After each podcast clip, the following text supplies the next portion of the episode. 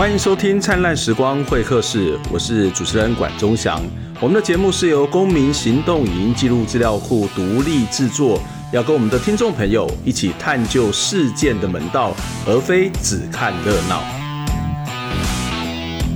灿烂时光会客室是透过公众捐款制作的节目，我们没有置入，也没有广告。我们相信民众的捐滴力量是媒体能不能够真正独立的关键。在我们节目说明栏地方有相关的捐款资讯，欢迎大家透过捐款支持我们持续做好节目。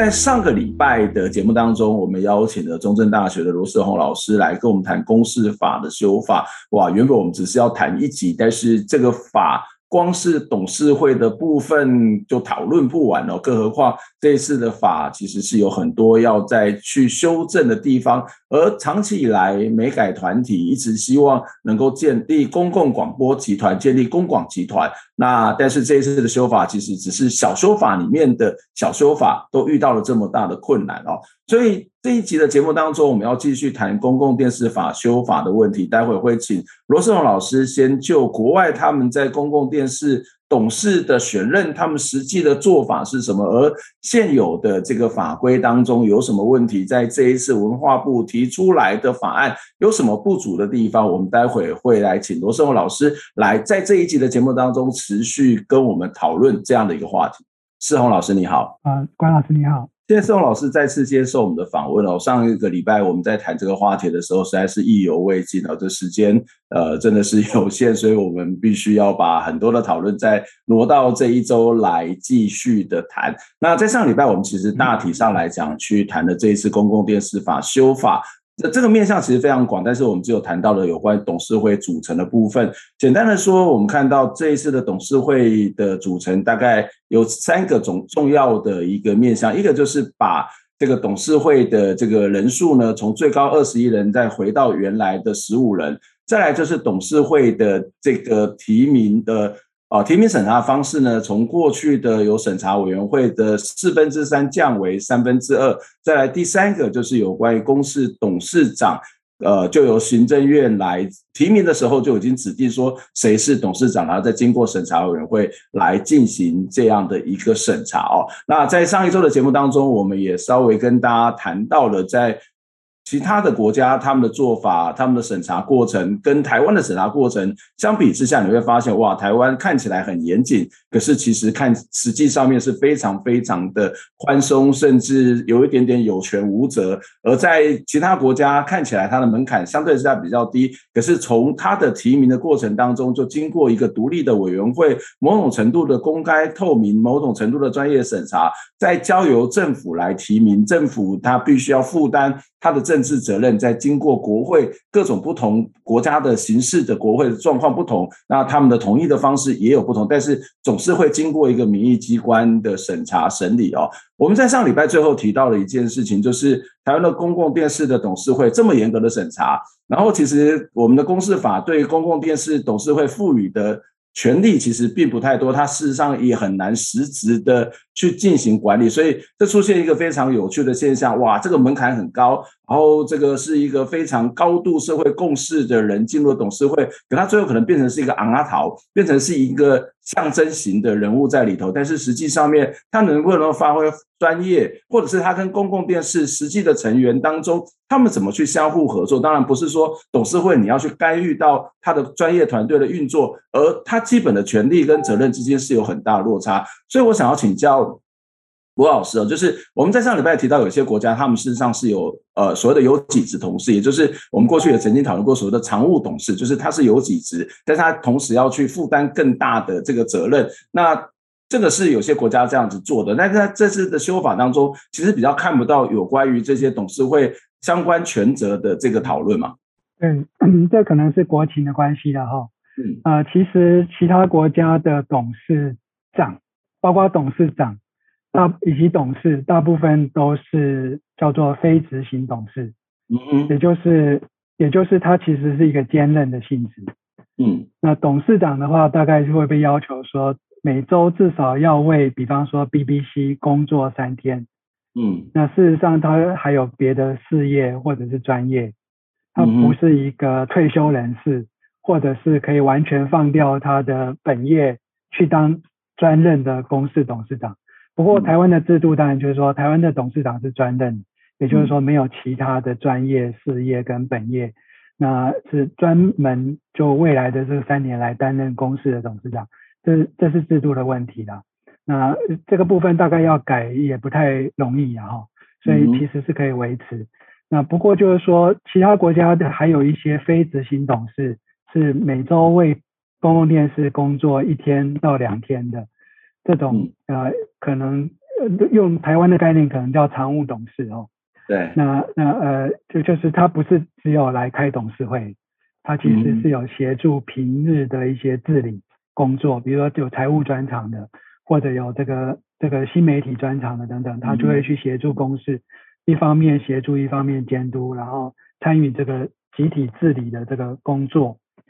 那台湾的话，所有的董事都是除了董事长之外，都是无给职，都是兼任无给。兼任，对对。那这个当然有一个问题，两千五两千的出出席。对对。当然，台湾的这个会有一个先天限制，是说，其实董事长就会变成是大家的呃会呃，就是说，虽然他们经过一样门槛的审查，通过董事。但是互选产生出来的董事长其实选择很少，就是说可能从中选择可能可能是最年高望重的，对不对？嗯，或者是已经退休的，他没有，反正他没有别的工作，没有别的专专职工作，所以他可以来当董事长。嗯，那所以大学教授就不能去当董事长的时候，同时担任大学教授，或者是说像这个民间企业的这个这个董事长，可能就不能去兼任公司的董事长。这个其实，在国外这个是很普遍的啊，因因为适合的人选可能不见得是是呃能够去专任的哈，嗯，他不可能放掉三年去当公司董事长，嗯，所以呃不过这个呃话说回来，台湾大概比较难去推动这部分，所以暂暂时就讲到这边。那呃我我想未来台湾的目前这个制度，如果维持由行政部门提行政院提名。由审查委员会来审查的话，这个制度如果维持的话，细部需要做一些调整。我会有以下几点，大概六点的建议。第一个呢，就是说在行政院提名之前，我们应该要去设置一个由外部具有公信力跟经验的人来担任公开推荐遴选的委员会。嗯，然后接受各界的推荐跟自荐。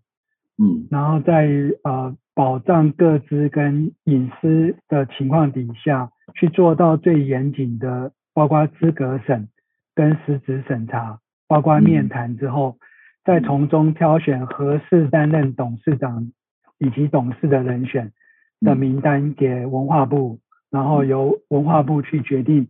最后的提名人选。也就是一开始不是文化部去黑箱作业，或者随随行记。到他觉得合适的人，嗯，对对，至少是他能够扩大这个参与圈，而且不会是由文化部限于他们，或者是行政院限限于这种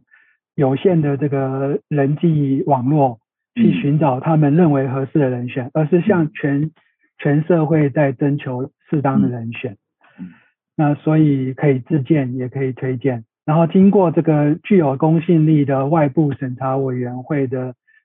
遴选之后，向行政部门推荐合适的名单，然后行政部门还可以再从中去选择他们认为最适当的人选，然后来公开的提名。那这这所以这个遴遴选委员会是第一个，我们需要有这样的设置，目前没有。第二个呢是董事董事会呢。可以去任命总经理，目前我们是这样的制度。那其实其他国家呢是公司的总经理也是董事会的董事，嗯，但是呢他是不需要经过这个其他董事跟董事长的这个程序，他是在董事会产生之后，再由董事会去去遴选合适的总经理。那遴选出来之后，他就自动具备公司董事的身份，等于是一个董事总经理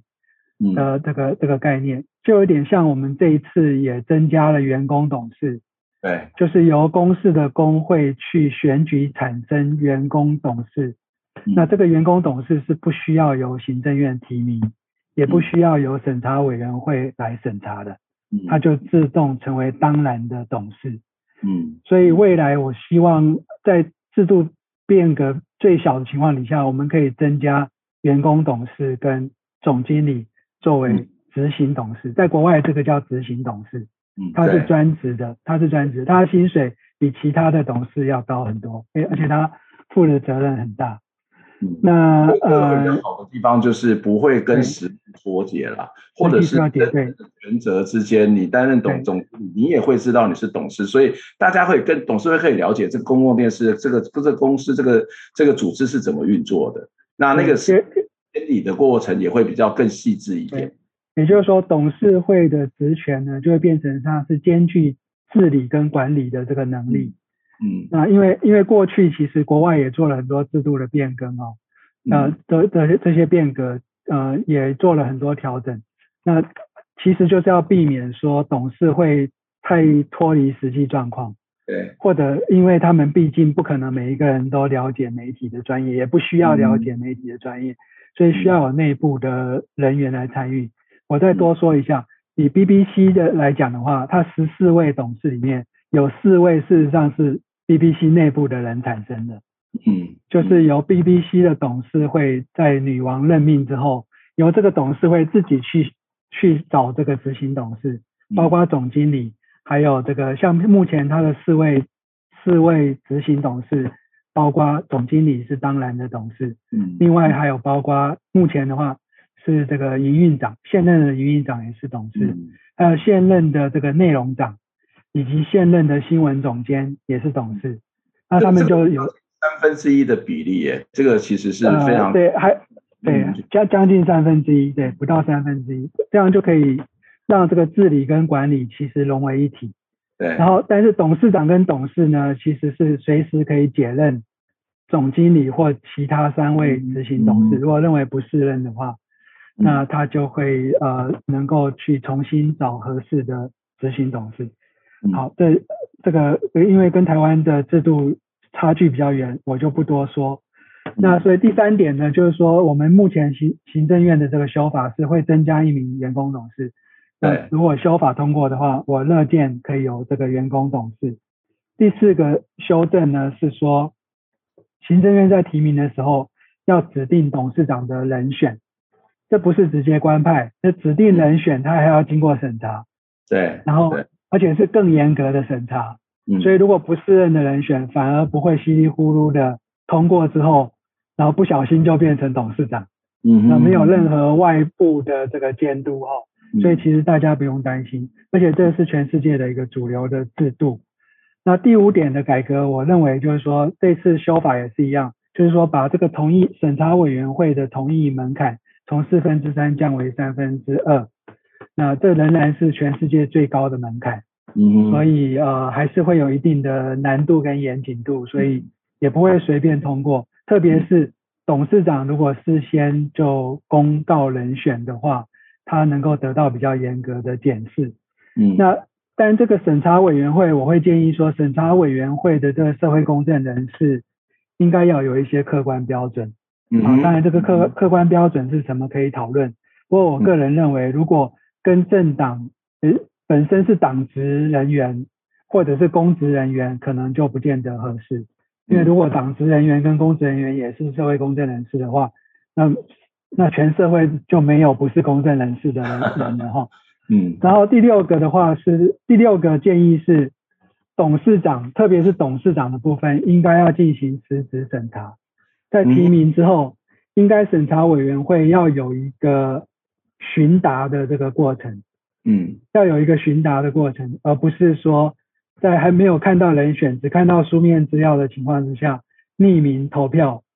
不管是赞成或者是或者是不赞成，外界其实不清楚这个人为什么可以当董事长，或者这个人有哪些呃有哪些呃能耐，或者是有一些部分是被质疑之处，未来还要被检视，甚至他在被询答的过程当中，他还会公开做一些承诺，对，他会做一些承诺，外界就可以去检视说，未来他在治理公共电视的时候，他有没有做到这些承诺。所以这个六点建议，我觉得是很重要的，这才能够让台湾能够产生一个适格适任，然后有能力，然后反映多元性，而且能够对外界负责，能够跟社会各界沟通，代表全民的这个多元性，然后能够适当的去监督公共电视，提升公共电视的一个董事会。嗯哼。嗯，我想这这其实仅止于在公共电视董事会的一个选任的标准，啊当然这也是可能是一个呃公共电视的或者公共公网集团一个一个首脑，或者是这个脑要跟身体的各个部门。怎么去连接？特别是你刚刚谈到在英国的例子，有部分的这个董事其实是由员工来担任，或者是员工经过一定的过程，他就在董事会里面，他是可以让那个治理这件事情是更能够贴近到实务上面哦。不过，就像我刚刚谈到，他他其实也只是一个公共电视董事会的。法的这个修法，但是公共电视法还有很多很多的部分要去做讨论哦。我们先休息一下，我们回过头来再来跟世宏讨论这次公共电视法修法还有哪些值得我们要去关注的问题。特别是我们看到公共电视有很多的工作，它其实开始正式化，就是纳入到法规里头，包括有关国际的或者是族群的。那但是经费上面会不会因此而变得比较多呢？如果经费不够，巧妇也难为无米之炊的说法，会不会也会在公共电视上面出现？我们先休息一下。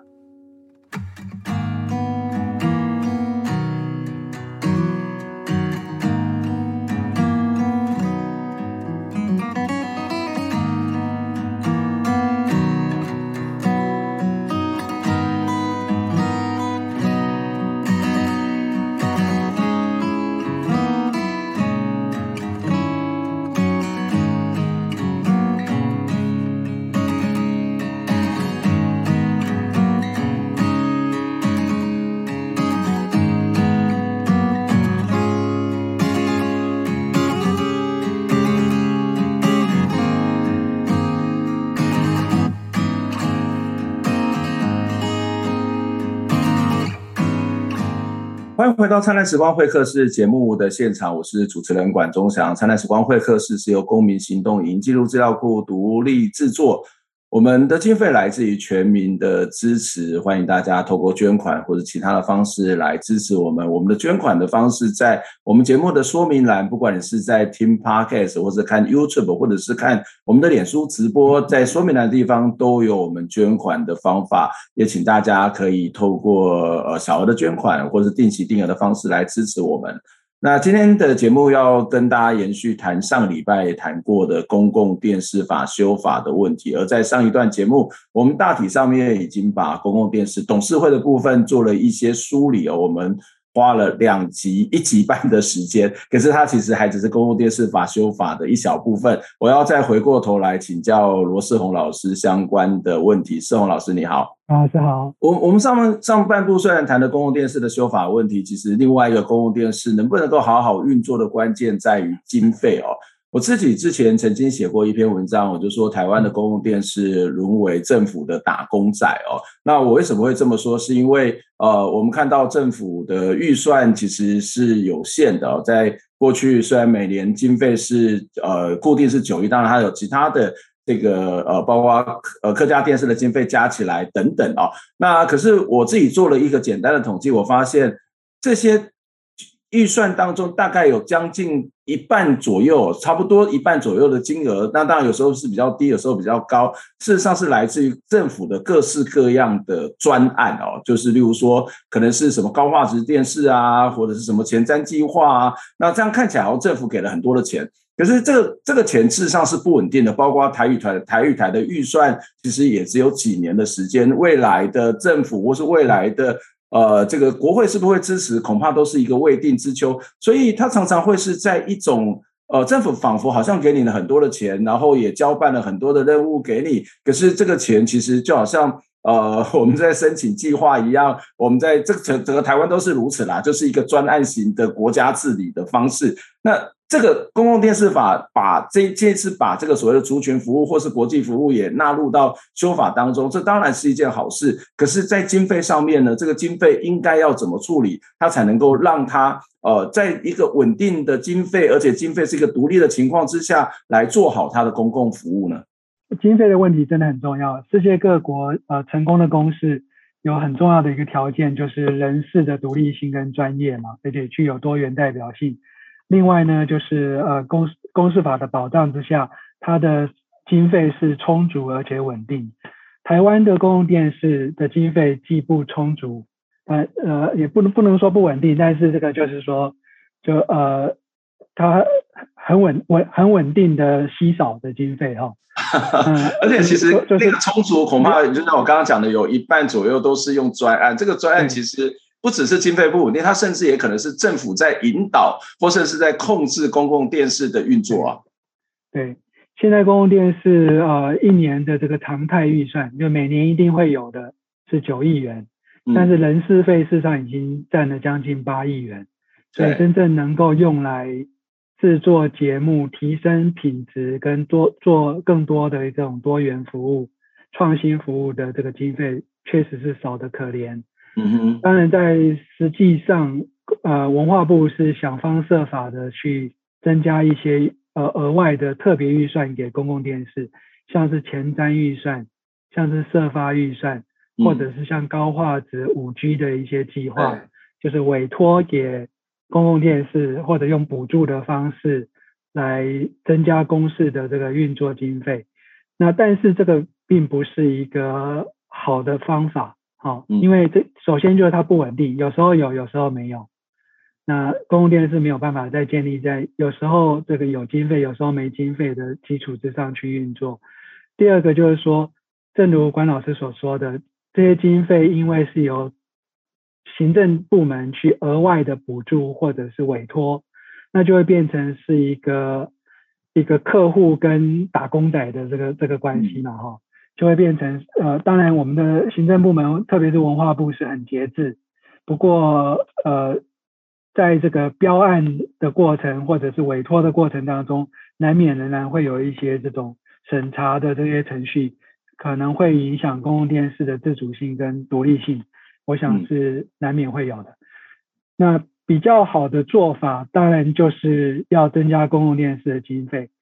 那这一次呃。我们的公共电视的经费在过去呢，就是因为每年只有九亿，而且是不能超过九亿。嗯，因为公视法在定当年在定的时候是，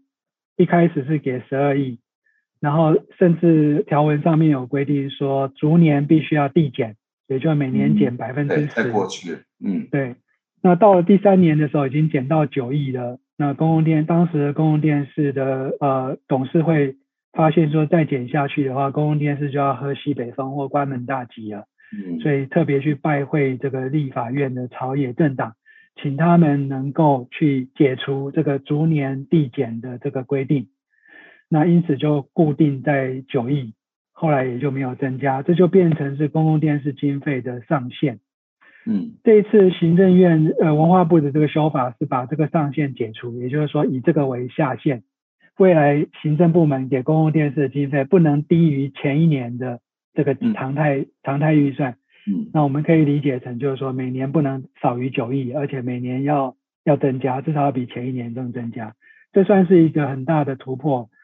不过呃，跟当年公共电视的规划来讲，其实还有很很大的一段距离啊。公公共电视当年的规划是，我们的公共电视至少是六十亿的规模，每年六十亿的规模，而且这是三十年前的这个物价水准。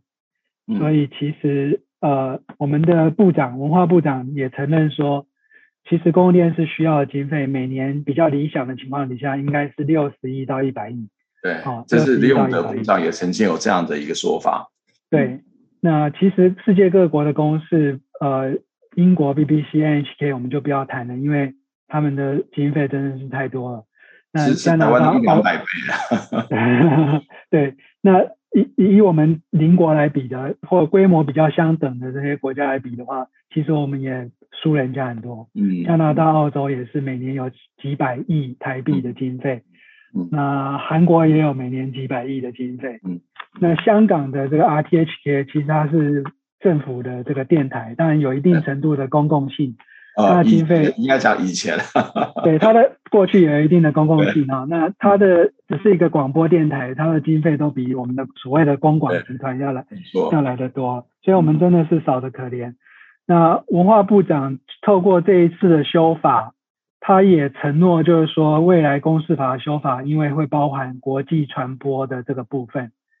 所以现在的这个呃国际影音平台的这个经费，未来就会变成是。公司常态经费的一部分，这个每年大概有十六亿，嗯，再加上公共电视目前的九亿，客家电视台的三亿，然后有线广电基金提拨的一亿，啊，还有一些其他的这个特别的预算，目前呃照编的这个部分，大概每年未来会有超过三十亿，嗯，的的公视的预算，其实呃政府没有多花钱呐，只是过去列在不同的项目里面。那但公司拿到的钱还是大概三十亿，但是这个钱是常态经费的话，常态预算就会比用标案的名义或者补助的名义要来得好，而且其实应该入法保障了，嗯，对。那理想上的话，如果他未来在这个法通过之后，他就编三十亿的话，这个一定程度会有一点保障，因为公司法会规定说不能低于前一年的这个常态预算，所以如果明年度我们编三十亿，那后年大后年就不会少于三十亿，嗯，可能就会形成一个良性循环，逐年增加的这样的一个状态，嗯，我乐见这样的一个发展。虽然我会认为行政部门应该要勇敢一点，比方说，在这个通过这个公司法之后，就编六十亿，回归到三十年前的这个水准，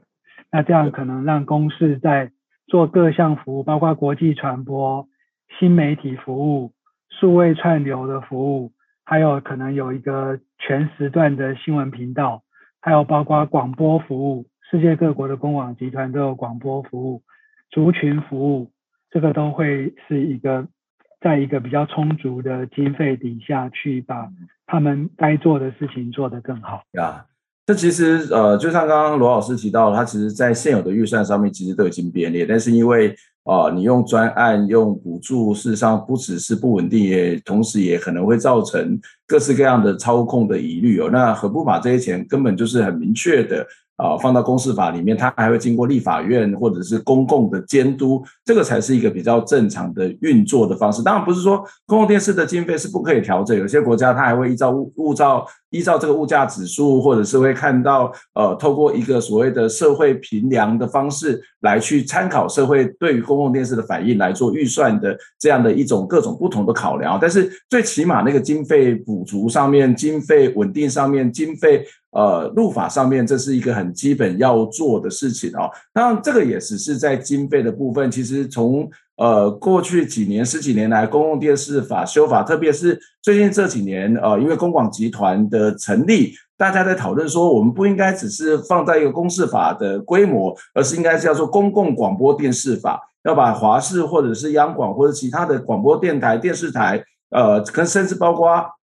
可能教育电台都应该要纳到这样的一个法令里面去做一个整体性的这种规范跟治理，所以也就出现所谓的大修法跟小修法的争议哦，或者是也不是争议啦，就是一种讨论。那当然在这次可以看到是小修法里头可能是。更小的一个修法都已经有这么大的难度了哈，那更何况那个大修法可能是很大的困难。可是如果只是做小修法，那我们是不是永远都在这样一个规模底下，没有办法达到真正刚刚谈到一个公共广播这个比较整体性的服务上头呢？对，您说的没错，就是呃，真正的数位汇流时代的这个多元媒体服务呢，已经不局限在电视，也不局限在广播。嗯而是这个整个公共媒体的各种多元服务跟创新服务，比如说 Podcast，比方说这个这个呃增加一些直播的服务，或者是像是这个呃 OTT 串流影音的服务等等哈。那所以呃真正的大修法，甚至连法规名称都会改变，可能不不是只叫公共电视法，也不是公共广播电视法，而是公共媒体法。公共媒体法，那呃呃，包括因为媒体的形态不断在变化，未来的媒体，对，所以只要是媒体，那当当民众有任何资讯娱乐的需求，那公共媒体集团就应该要提供优质而且具有公信力、具有独立性，能够增进我们的创意文化产业跟我们的民主政治深化的这种各类型的媒体服务。嗯，嗯我我们在这个过程当中，你也看到。呃，这个修法面临到很多难度，但是不容否认，其实有些部长其实是还蛮认真的啦。包括这一次李永德他愿意把这个案子提出来，或是过去我们曾经接触过的郑丽君，包括龙应台，他们事实上也在公共电视法上面其实也很用心在去推动。可是为什么这十几年来他都一直原地踏步不动，不往前。它真正的症结是在哪？就是我们的文化部看起来也不是不用心，甚至也有更多的部长是更积极在这部分推动。但是为什么推动公共电视，即使是那个小修法中的小修法，都是这么的困难？对，我想这个是蓝绿政府的共业，就是说当当蓝营执政的时候，呃，执政党内部不要说在野党，执政党内部也不见得都支持修法。那同样轮到绿营执政的时候，法案都还没有送到立法院，可能就已经难产了哈，在在行政院就就没有往下走了，所以其实是很可惜。那因此，这个事情不只是要在野党支持，也要执政党真正有这个公共媒体的这个愿景，能够愿意大公无私的来推动公共媒体的发展。我想公共电视有一个先天的这个这个呃。特性就是说，当它规模越大，能力越强的时候，其实它就能够做好更多事，包括监督政府，嗯，监督政府。所以可能我们的政府还没有习惯让媒体做一个呃非常非常那个严谨跟透明度的这个监督，或者是他们也不太愿意我给预算给你那么多，然后你回过头来监督我。我觉得特别是他 他认为对这个预算是他编的。对，然后这个法是他通过的，但是在他执政的时候，这个公共媒体集团、公广集团会回头来监督他，他可能还不习惯这件事情。嗯，不过我我认为，呃，民主深化的这个社会的这个进程呢，大家必须要去充分的意识到这一点，就是呃，特别是在野党必须要坚定的去支持公共媒体，哦，嗯，因为在野党的监督力度。明显不够。那如果有一个好的公共媒体的话，它就能够让在野党跟整个全社会对于执政党的监督能够能够做到更更好。那执政党其实他也要把公共电视看作是一个一个良性的一个一个一个监督力量，因为它作为一个良善跟负责任的媒体，它也不会是一个恶意的攻击。那事实上，现在的商业媒体可能就会有政党偏向，那甚至他会恶意的攻击你，或者或者是协助传播不实的讯息。那在这个情况底下，反而有一个真正具有独立性，然后受到社会信任，在野党也会支持跟肯定的一个媒体，其实是国家之福。它既不是执政党的，也不是在野党的。它是这个台湾的公共资产。那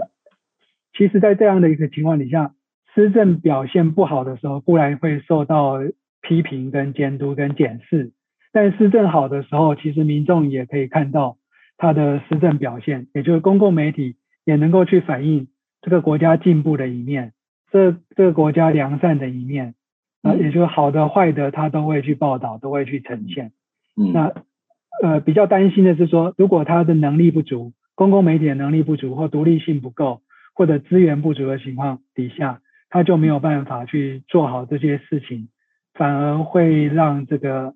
这个这个社会缺乏一个真正主流而且具有公信力的媒体，那么会造成朝野的猜忌、对立、撕裂、不信任，是恶性循环。